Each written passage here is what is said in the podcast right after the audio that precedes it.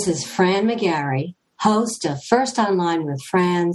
There's no place like art, featuring ordinary people doing extraordinary things in the arts to make our world a richer, deeper, kinder place to live. Our nation, as we know it, is filled with strife and trauma. The Uvalde massacre of 16 children and two teachers has once again upended the ubiquitous presence of guns in our culture. A 10 year old girl raped by a sexual predator had to travel to another state to have an abortion, only to be sanctioned by pro life legislators. Blatant disregard for the code of law by the former president and his allies, who present a clear and present danger to our democracy. Climate change measures undone by a sole senator dissenter. And the arts have a responsibility to reflect and respond to these crises. My guest today, Emma Palzere-Rae, playwright, actor, director, producer, and nonprofit administrator, is a creative and theater maker who believes in the healing power of the arts. Emma began producing one woman plays and founded the Womenkind Festival. Over its 10 year run, Womenkind presented nearly 75 different performers, mainly original works. She's also the associate director of Artreach Inc.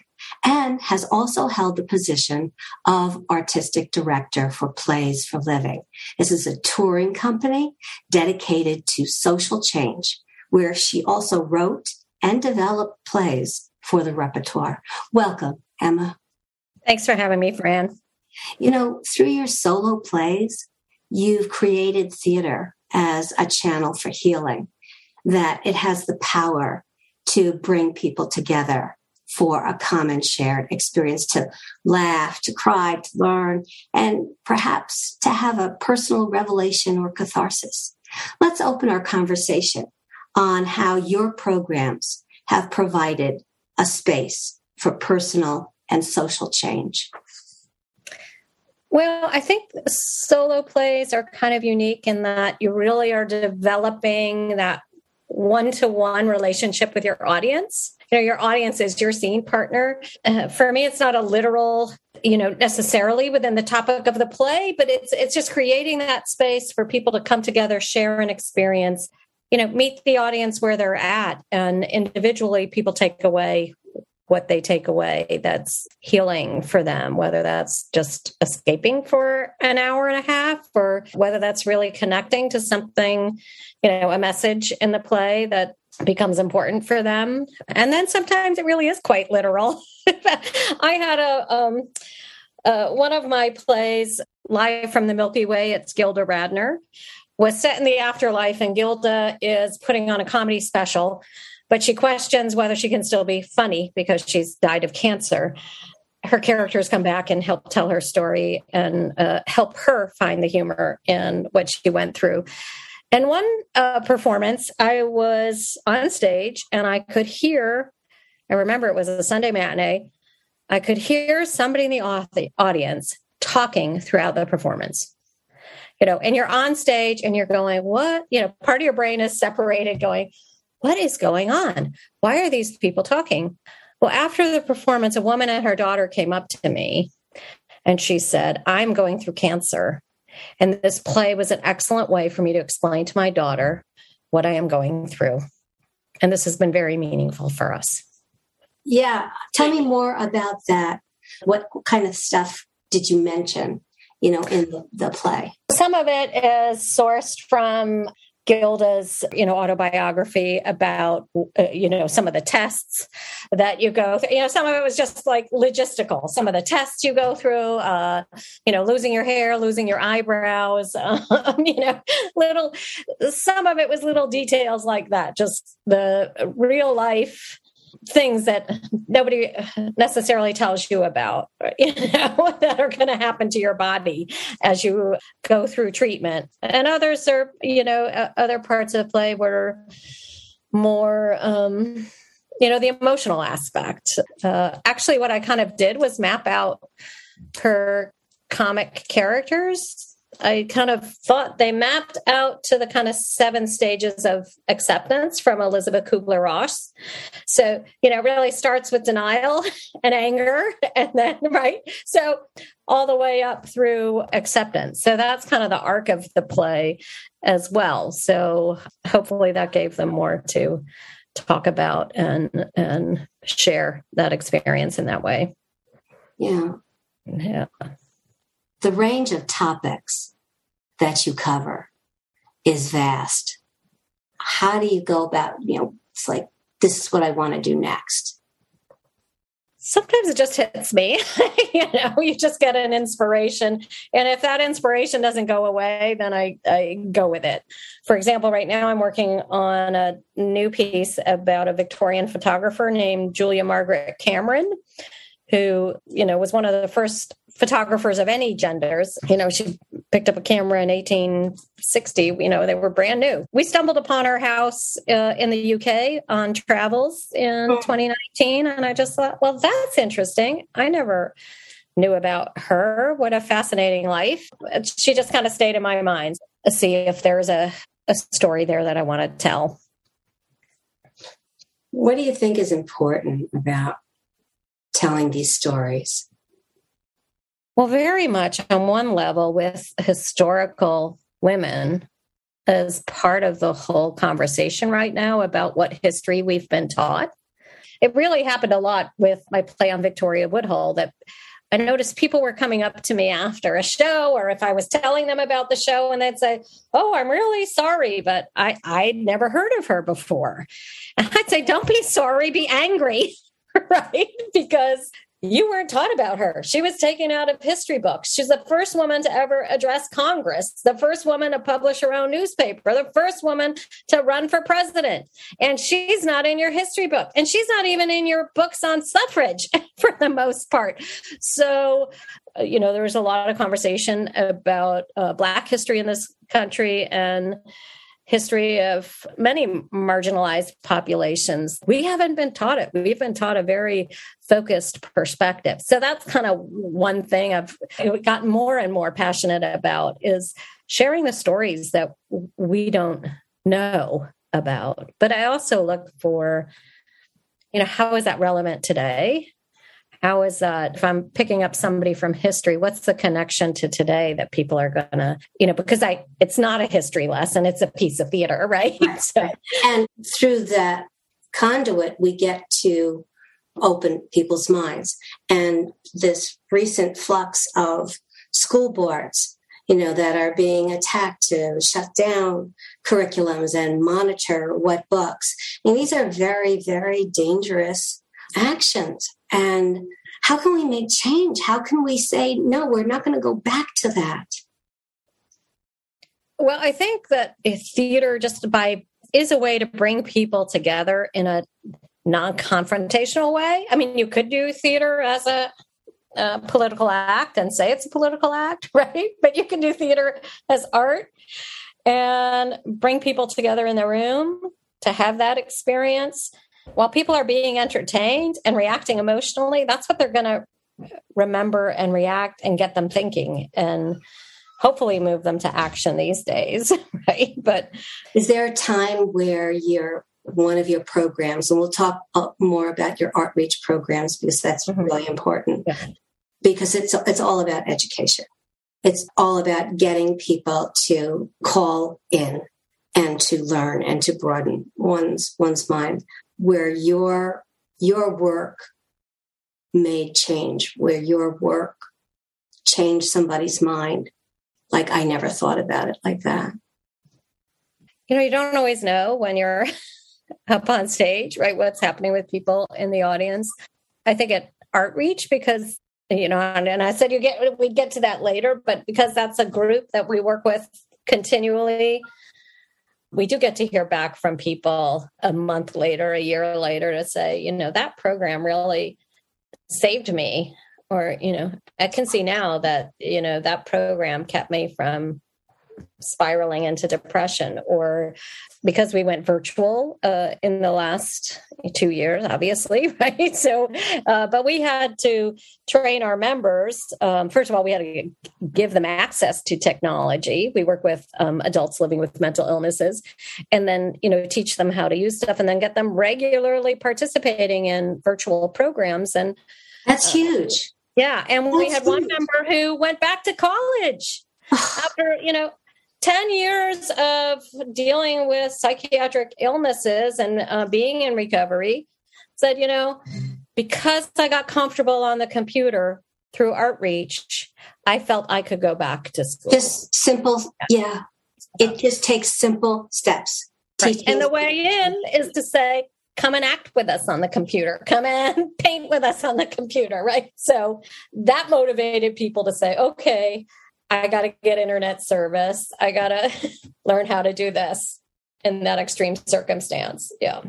Tell me more a little bit about some of the programs at Artreach and how do you go about developing the curriculum that goes with it? Like, do you have uh, a staff that develops the curriculum and you know training artists teachers yeah what's the what's the yeah so, we are a staff of four and uh oh god. and we and we doubled in 2019 so there were two people running the company. Oh god. Up until 2019 and then we added two uh two people who and we both happen to be theater folks who came on board full time at that point. You know so, never never let it be said that theater people are they we are staunchly dedicated to pursuing our art yeah. So we have a really unique and wonderful culture in that it's on all of us as staff to model our self care and to keep our creative practice going. Right. Because that's important for us to show people that's critical, right? To your well being, to your personal development. And those are tools for recovery right? If if painting is meditative for you having you know the literal hardware tools having paintbrushes and paint and paper and knowing that you can do that if you're starting to feel anxious if you're starting to feel depressed you know that's a tool to go to. Take out your paper take out your paint and give yourself an hour that's like that can be huge for people or if that's sitting down and writing. And really through the pandemic what has been most instrumental for people is having that community. Yeah. We were one of the few organizations that were able to go virtual immediately and keep bringing people together.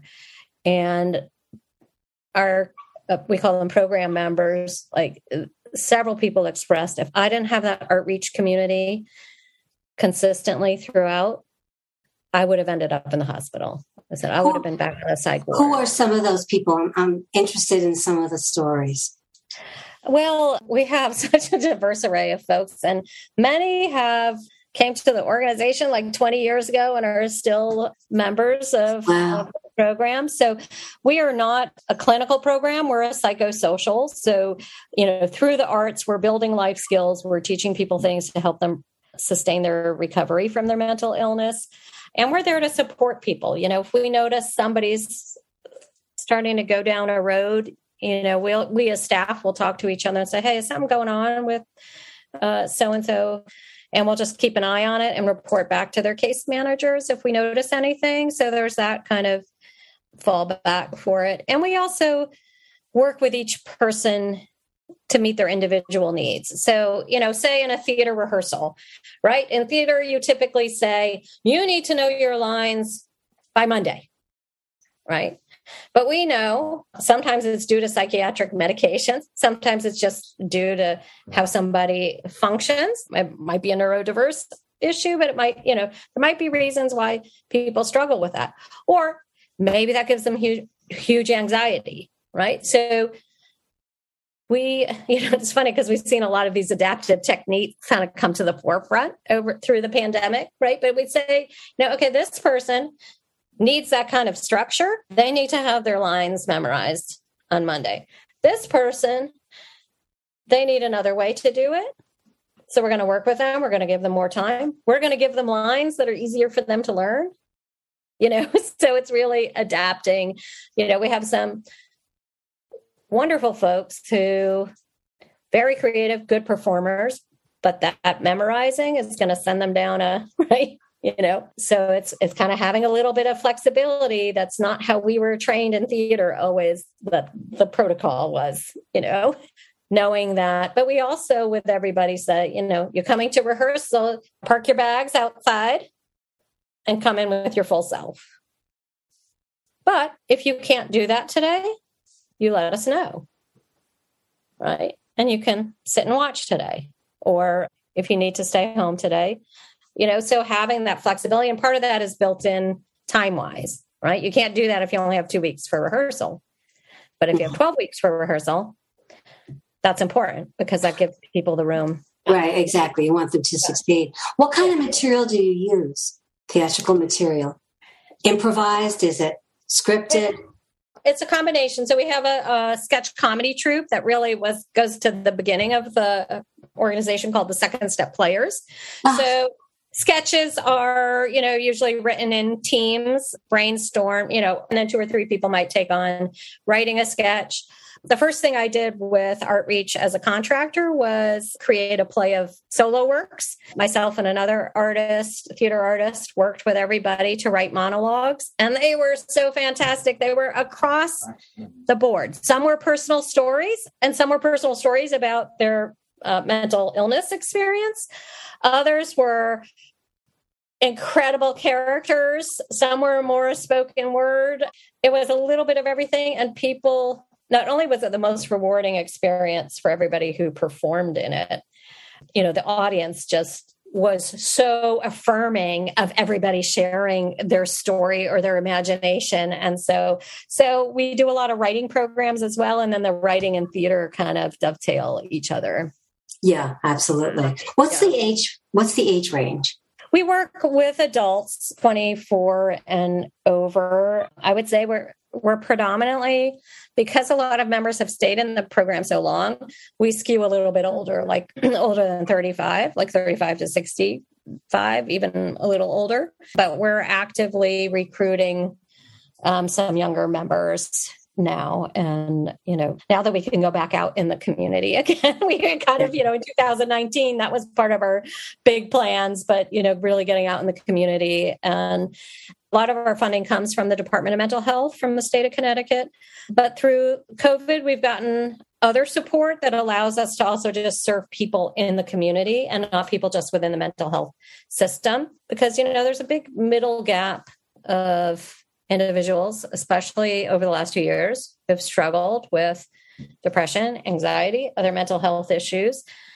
But if you're middle class, you know, your mental health care is not subsidized and it's costly if it's not covered right or what your you know what your out of pocket cost might be is high so not that we are there for clinical treatment but we're certainly there for all people who may be struggling say i want an artistic practice that might help me with my self-care or that will give me some self expression that will be valuable or that will just connect me with other people in the room or on the Zoom screen, right? So, so that's been great. Uh, and you just got you just got a grant for Be Well Productions to uh, develop new work. Congratulations! Yeah, I'm excited. So that's for the play about the Victorian photographer.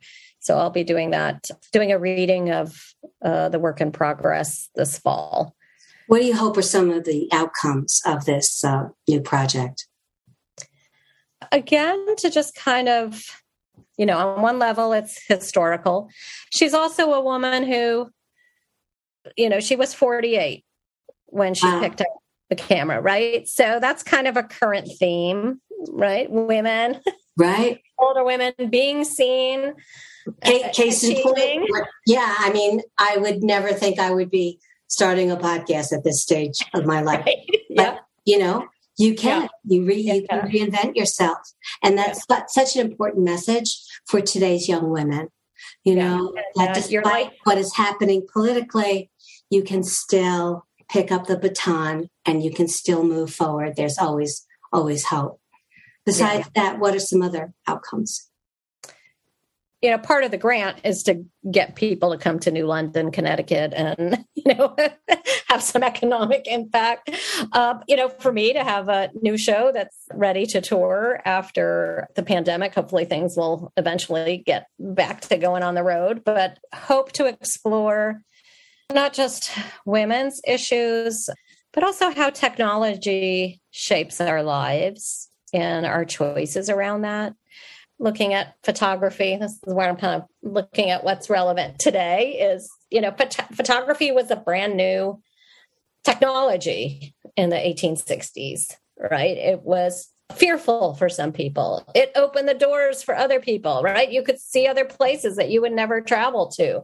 You could have a portrait of yourself you know that wasn't a big oil painting so and what is that you know where's that got us to today so to speak now everybody's got a camera in their pocket so i'm kind of exploring Literally. Yeah. yeah right so themes kind of around that. Are you are you writing the piece? Yes i am writing so i usually like my solo works although the first one i ever did was the belle of amherst by william luce but i felt that kind of taught me about how to write a solo piece Yeah, it's a different kind of animal. Yeah. So I write my own pieces, research and write them, but I feel it's important to have an outside director, Yeah. maybe a You- dramaturg. I You know, was going to say, do you work with a dramaturg? Yeah. yeah, yeah. So I feel you know having additional support. What's the uh, timeline for all of this?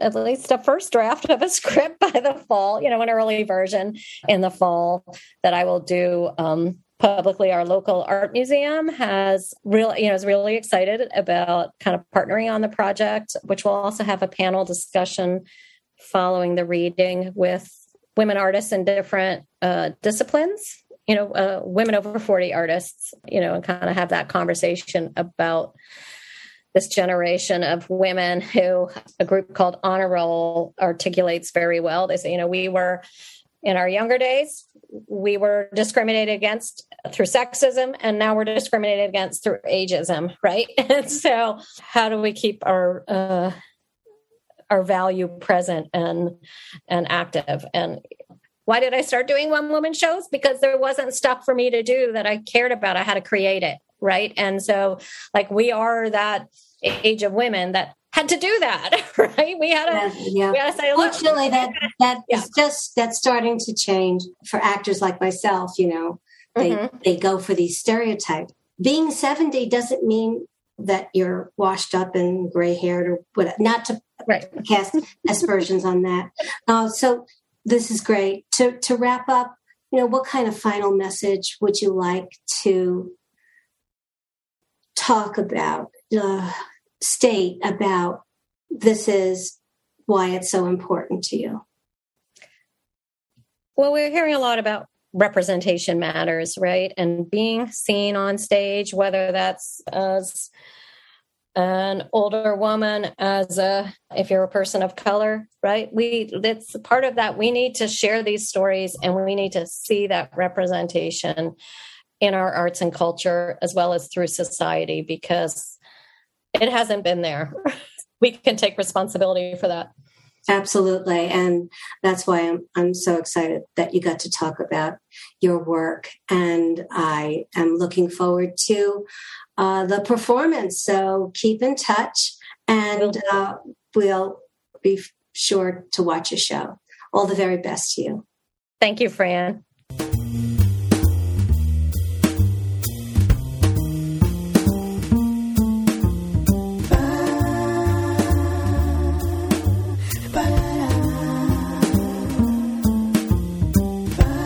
Find out more about what Fran is up to. Go to her website at firstonlinewithfran.com. This program was produced by March Hare Media and recorded at Sheet Studio Productions.